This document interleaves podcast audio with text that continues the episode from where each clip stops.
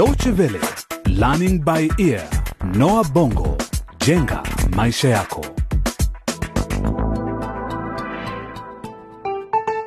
Ujambo na karibu katika makala nyingine ya Learning by Ear Noah Bongo, jenga maisha yako. Bado tunaendelea na hadithi yetu kizazi njia panda, hii ikiwa ni awamu ya pili ya mchezo huu. Katika siku za hivi karibuni, mambo yanazidi kuwa magumu kwa vijana wetu Trudi, Dan, Messi na Niki. Trudy anaamua kuishi na mpenzi wake Manoti, lakini mahaba yanageuka kuwa karaha baada ya Manoti kuanza kumtesa na kumfungia ndani. Kwa bahati nzuri, Trudi anaokolewa na wanafunzi wenzake. Trudy, Dani, uko wapi? Nakuja, nakuja Trudy. Uko salama? Trudy, uko salama? Messi, nyote mmefika.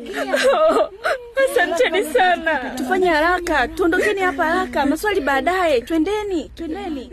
Wakati huo huo, Banda mdogo wake Messi bado yuko hospitalini baada ya kuambukizwa ugonjwa wa kifua kikuu. Aliupata ugonjwa huo wakati yeye na mdogo wake Kadu walipokuwa wakifanyishwa kazi kwenye migodi iliyoko nchi jirani ya Laboria.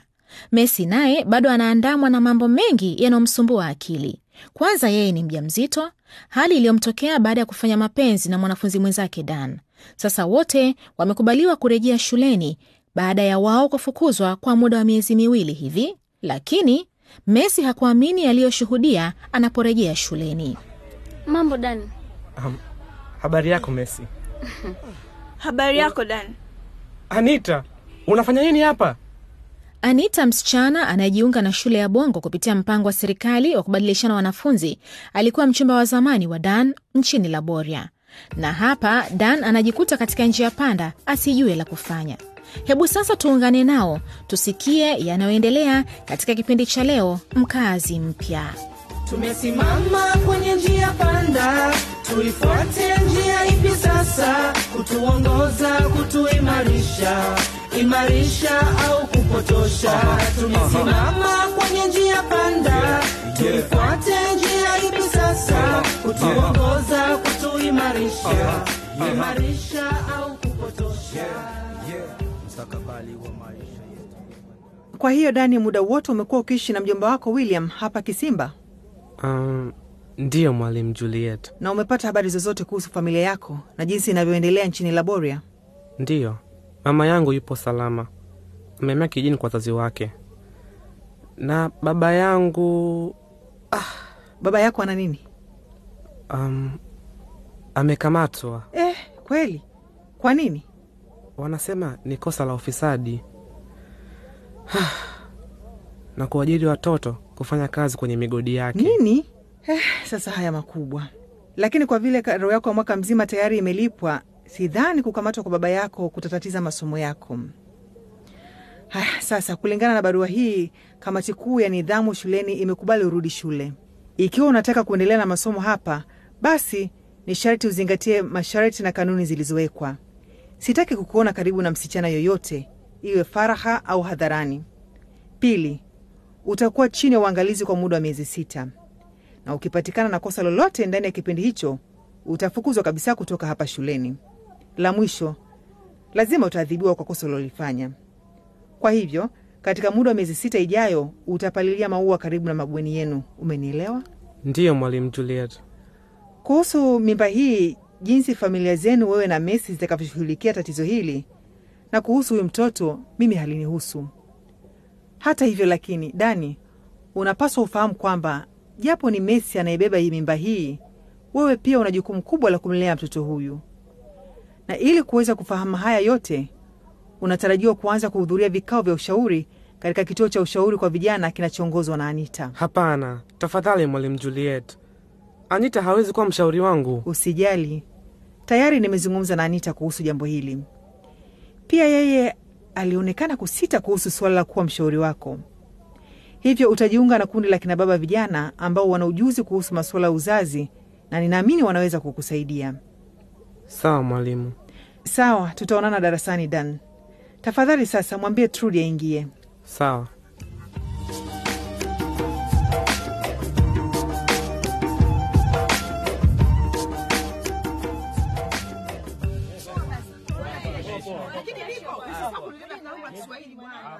Yaani Mercy, jana nifurahi sana na ule wimbo wa shule ni mzuri tena, ngoja ni uimbe.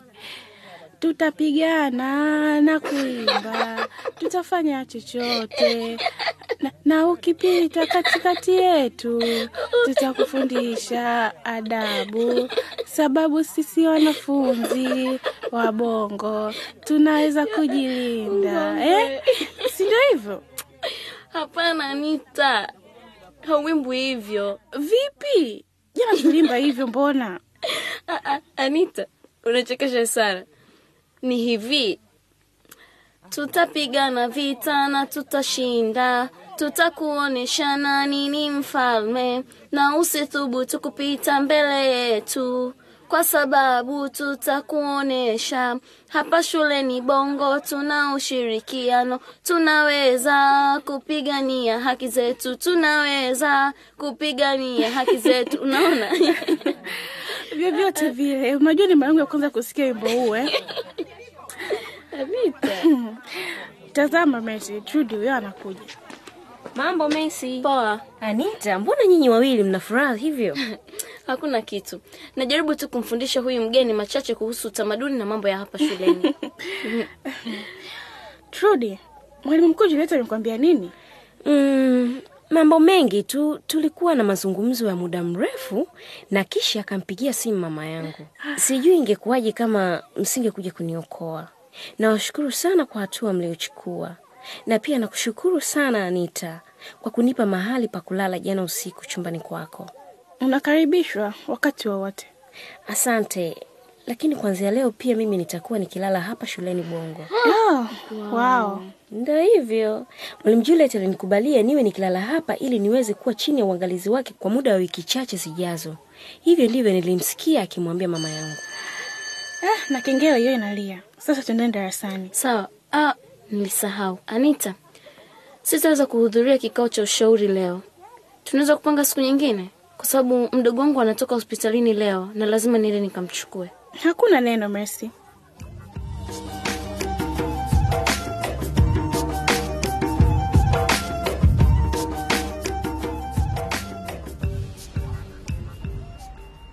Karibu sana Niki kwenye kituo cha kutoa ushauri wa vijana.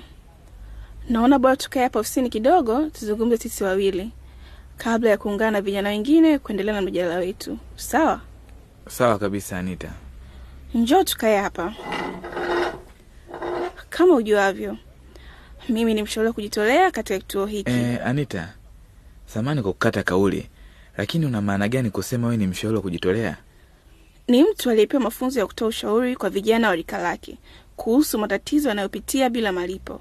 Najua mwalimu Juliet alitaka tuzungumze tatizo langu la kuhusu matumizi ya dawa za kulevya, lakini kwa hakika siko tayari.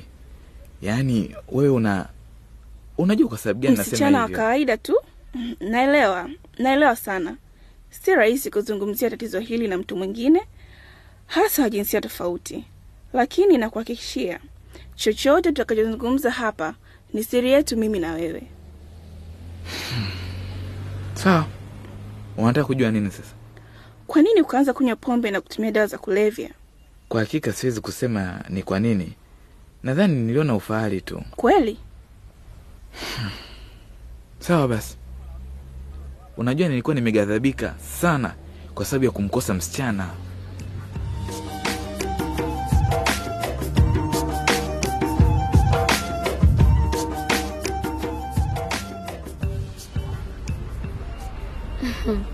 Banda mdogo wangu, hatimaye sasa umetoka hospitalini. Unajisikiaje? Kidogo sasa nafuu. Vizuri. Sasa tunaweza kwenda kucheza sivyo? Taratibu, kuwa mwangalifu Kadu. Kwa nini unataka kuvuka barabara bila kuangalia wewe eh? Na unataka kuturudisha tena hospitalini? Wewe ah, kuwa makini na watoto wako. Namna gani? Chunga watoto wako babani, we mwanamke. Halo Lena, unawezaje ku... Mm, Hapana, mume wangu hayupo nyumbani. Hebu nisikilize, nimejaribu kutafuta kwa simu tangu watoto wangu waliporejea nyumbani kutoka Laboria mm, na wameniambia yote yaliyotokea huko. wewe uliahidi kuwatunza, lakini badala yake ukaanza kuwatesa na kuwapeleka kufanya kazi katika migodi. Usi, usinikate kauli. Ndiyo, bado kidogo tu Banda angekufa. Unasema nini? Katika kituo cha polisi nchini Laboria, nani amekamatwa huyu? Kanyama. Kanyama ni nani? Hmm. Unajua Lena ni nini? Ningependa kuwaona ninyi nyote mkiishia gerezani, kwa sababu huko ndiko kunawafaa watu kama ninyi. Eh, ni kama kaka yako vile, na usijaribu tena kunipigia simu, unanisikia? Ni nini mama? Mbona umekasirika? Ah, ni shangazi yako Lena ananipigia simu eti anahitaji msaada. Msaada? Hmm. Yeye na sijui mtu mwingine nani anaitwa Kanyama, sijui Kanyama wamekamatwa huko, na ni vizuri tu wakamatwe. Kanyama, Kanyama ni yeye. Ndo yeye. Subiri kidogo. Unasema Kanyama kutoka Laboria, ha? Ndiyo, shangazi yako anasema hivyo. Mungu wangu, lazima itakuwa ni baba yake Dani huyo. Dani ni yule kijana aliyekupa mimba? Hivi hii familia ni ya wanadamu au wanyama? Aha. Na kwa sehemu hiyo kuhusu habari za kukamatwa kwa Lena na Kanyama, ndio tunakamilisha makala yetu ya leo. Habari hizi sio tu zimemshangaza Messi, bali mama yake na wadogo zake mapacha. Usikose kuungana nasi tena kwa makala nyingine ya Learning by Ear na Wabongo jenga maisha yako, ili ufahamu mengi zaidi kwenye mfululizo wa mchezo huu. Endapo ungetaka kukisikiliza tena kipindi hiki au vingine vilivyotangulia, tembelea mtandao wetu wa intanet dw.de mkwaju lbe. Pia ukiwa na maoni, unaweza kuyatuma kupitia ukurasa wetu wa Facebook. Hadi wakati mwingine, kwa heri kwa sasa.